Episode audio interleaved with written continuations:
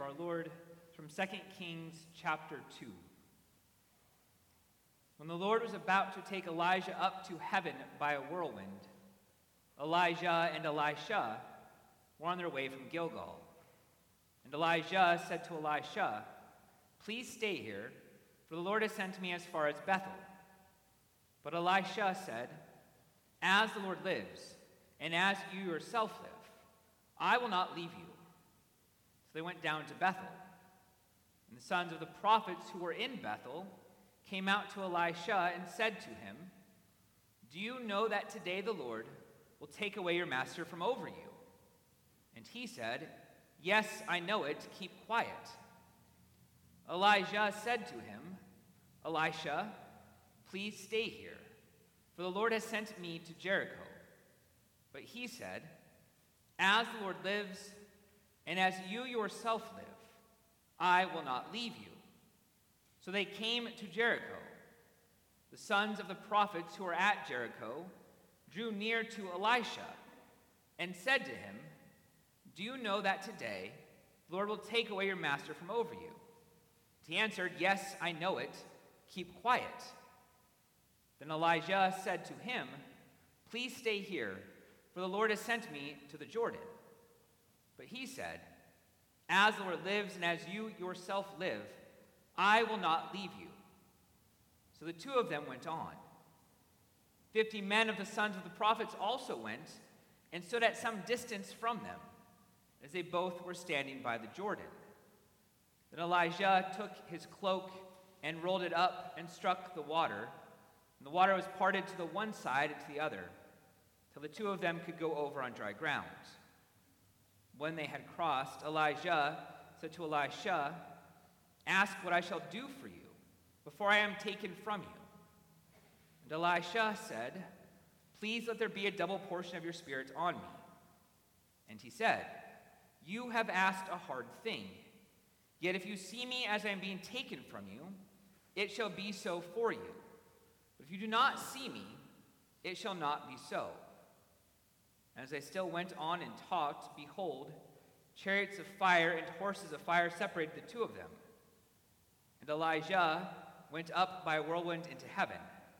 And Elisha saw it, and he cried, "My father, my father, the chariots of Israel and its horsemen." And he saw him no more.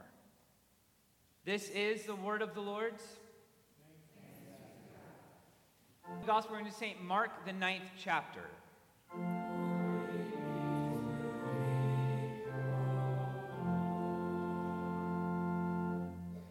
After six days, Jesus took with him Peter and James and John, and led them up a high mountain by themselves.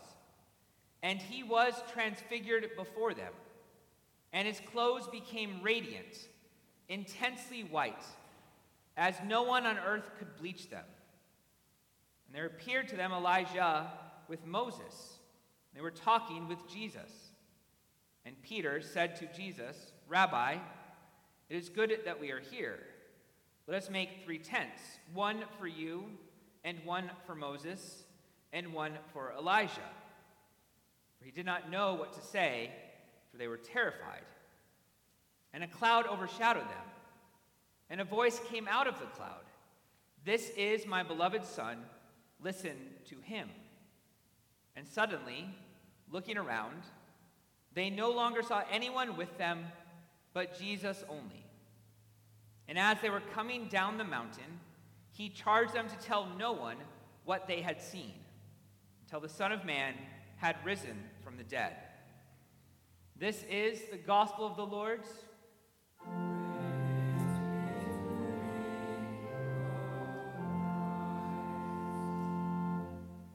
In the name of our Lord Jesus, amen. Today we heard the beautiful transfiguration gospel. Jesus on the mountain talking with Elijah and with Moses, and the cloud that overshadowed them, and the voice, which obviously is of God the Father, saying, "This is my beloved Son. Listen to him." So one of the questions I like to ask myself when I'm studying the Bible is to simply ask, why did God want me to hear this? Why is it so important for him to record that and for the Holy Spirit to preserve it for us. What does the transfiguration mean? These are some of the questions that I will answer in the message, and maybe to uh, set a little bit of a summary at the very beginning. The transfiguration is a lot like the cross in a certain way. The cross is a very compact symbol that every Christian recognizes. And in that symbol, we see the instrument of torture and death transformed by Jesus in his life, death, and resurrection into a symbol of forgiveness and of salvation. Transfiguration is like that, but it represents something a little bit different for us. Jesus on the mountain with Moses and with Elijah is showing us that Jesus is the center of the Bible and that we should listen to him and listen to him in all of that important and beautiful context. Thursday at our chapel service, Pastor Packer talked to the children about influencers. There are many people that cry out, they want us to listen to them. They want to influence our lives. He stressed to the children in the chapel sermon how important it is for Jesus to be our influencer. Influencers can lead us, but where will they lead us? Do they lead us to holiness or to sin? Do they lead us to faith or to doubt? Do they lead us to life or to death? Let's talk about influencers past and present. In Jesus' day, there were some powerful influencers. One group of influencers would have been the Pharisees. We hear a lot about them in the New Testament. The Pharisees were firm in their faith and their understanding of God. And they believed that they were God's chosen people, which they certainly are. They believed that they could live a holy life and that God would reward them for that holy life. They lessened the severity of the commandments so that hatred leading up to murder was not a violation of the fifth commandment. Only murder was. They taught that lust leading up to adultery was not a sin. Only adultery was. And in many ways, they twisted and undermined the words of Moses. And they often had very little interest in the words of the prophets, represented in the transfiguration by Moses in the law and Elijah as the prophets. Especially didn't care so much about the prophets and their promises of a Messiah and the purpose of the Messiah. This influence is still common in our day today.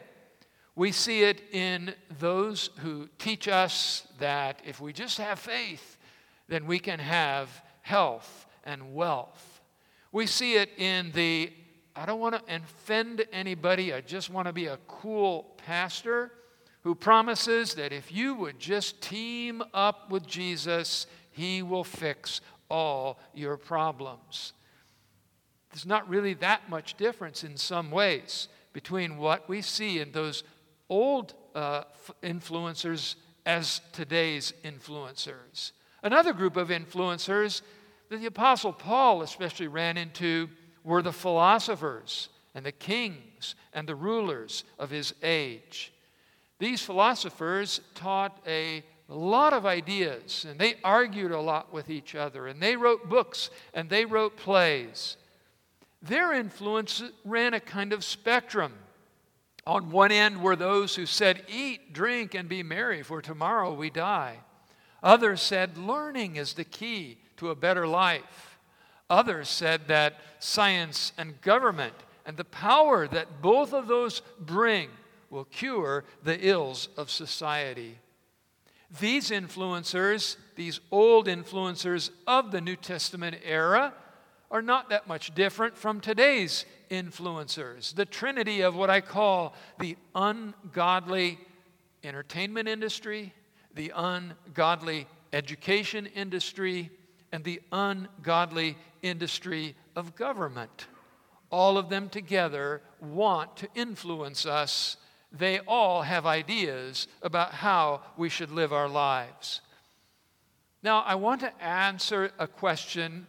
Why should we listen to Jesus? Why should he be our number one influencer? But before I get to that question, another question is important because this leads to that one.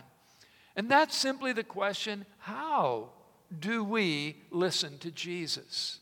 The voice said, "This is my beloved Son, listen to him."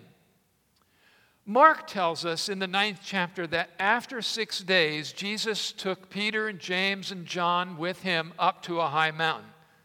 Well, what happened six days ago that he's talking about here? It was actually in one of our gospel lessons a while back. It was Jesus' discussion with his disciples at a very northernmost town of Israel called Caesarea Philippi. And it was there that Peter rightly confessed that Jesus was the Son of God and the Messiah. But Jesus, uh, Peter's understanding of the Messiah was a lot like that of the Pharisees. They expected a Messiah who would come and reward the righteous and punish all the sinners of the world. Jesus had to correct Peter in that misunderstanding. He had to correct Peter's misunderstanding of the Messiah as a glory-only Messiah, to come back to the biblical Messiah of the prophets, the Messiah who was both a suffering and a glorious, glorious and glorifying Messiah. It's important that we see and recognize that because this is leading us to this next thing. How do we avoid those kinds of misunderstandings? How do we avoid uh, having the wrong influence coming to us from those who misuse the Bible? How do we listen to Jesus today? Well, I suppose all of us could take a trip and we could go to Mount Hermon. Mount Hermon is where some people think the transfiguration took place. It's the northernmost part of Israel. It's the border between Israel and Syria today. On the southern slopes, the slopes that come down to Israel, there's an Israeli ski resort there. Mount Hermon is high, as, as Gospels tell us. Uh, and at the very top of Mount Hermon today is a U N base camp that was built in order to keep peace between Israel and Syria after one of those Middle East wars. I honestly don't think if you went there, though, you would hear much of the voice of Jesus. Where do we hear the voice of Jesus? That's when we remember what the transfiguration was all about. Jesus appearing with Moses and Elijah and both of them talking with Jesus tells us that Jesus is the very heart of the whole Bible. That Moses himself believed in Jesus and Elijah himself believed in Jesus. And this is what Jesus emphasizes in his ministry.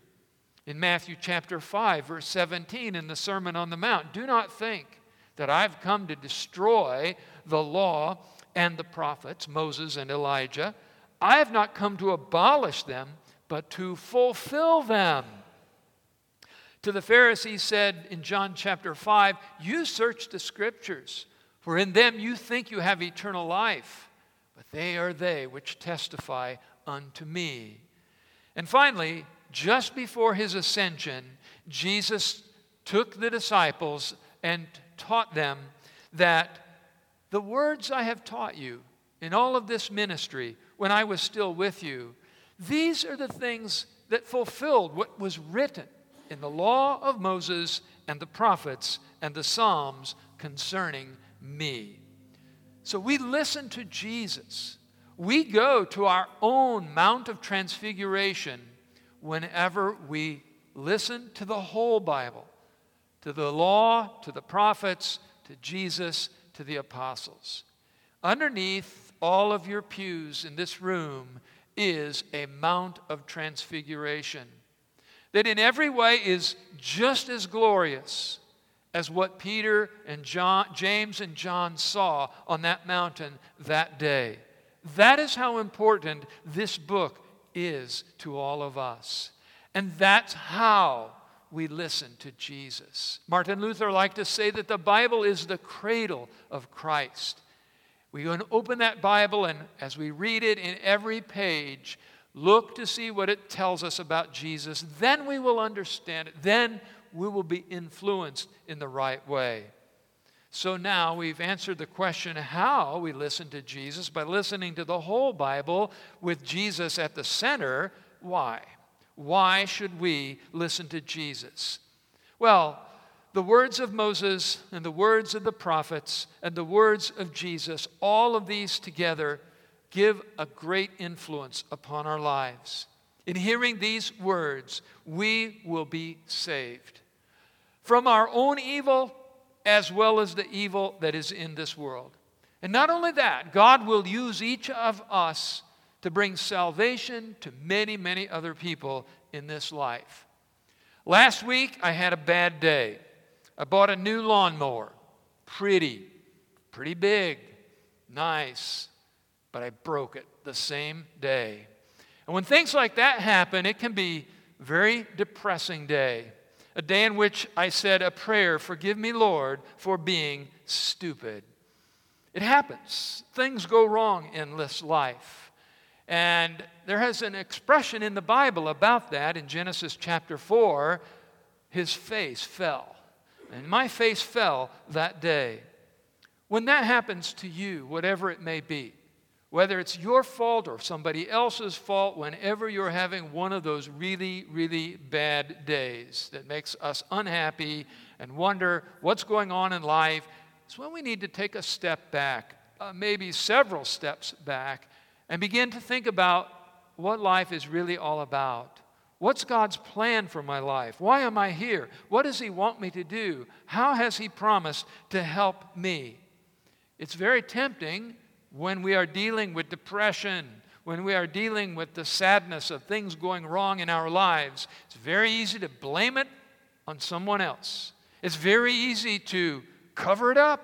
Somebody even told me, hey, just take it back. They'll never know. They'll never know that you broke it. I can't do that. That would, again, be covering up my stupidity and not owning it and not accepting it and then not looking to God to help me. And that's when we begin to get through these difficult days. We listen to Jesus because the voice of Jesus tells us this: there is no sin, there is no mistake, there is no mess up in your life that He cannot forgive. That His life, His death, and His resurrection is the full proof and attestation of that. It doesn't mean that my mower is going to be fixed by itself and everything's going to be okay, but it does mean that God takes away the knots in the stomach and God lifts the face. That Jesus, in His promises of life, forgiveness, and salvation, is the ultimate key to all our happiness in this life. And so, as you think about the influencers that are active in your life, think about where they are leading you. Sometimes they are absolutely leading you away from God and away from God's Word and against God. At other times, they're just wasting your time, and that causes you to forget about God and not remember Him. I'm not saying you can't listen to influencers. I do all the time. But balance the good ones with the bad ones. And always, above all, always, make listening to Jesus the most important influence in your life. It is the influence that saves. I began by asking what transfiguration meant, and I answered that this is God's way to portray in our minds that Jesus is at the very heart of the Bible, and He is the fulfillment of the law, Moses, and of the prophets, Elijah, as representatives. And the whole Bible itself is our beautiful Mount of Transfiguration, where we see the glory of God and we hear the voice of Jesus. This Wednesday is Ash Wednesday and the beginning of the season of Lent. And this is always a great opportunity for us to hit some reset buttons in our life. Come to church all the time. Pray every day. Read God's Word every day. Think about the way you treat your spouse and your children and your parents and your friends and your co-workers. Ask God to help you live the life that He wants you to live. There's no better way to live life in this earth than that way. Tomorrow will also be Super Bowl. And included, of course, in the whole Super Bowl experience are the Super Bowl ads. I checked this out. One thirty-second ad costs, I think, for just the time slot, seven million dollars. And I calculated that out. That's two hundred thirty-three thousand dollars per word, if one word takes a second. Then I thought to myself, what would I say if I could say just three words to the entire world? What would I say? I think I would say the same thing that Peter, James, and John basically heard on that Mount of Transfiguration. Listen to Jesus. Amen. Please rise.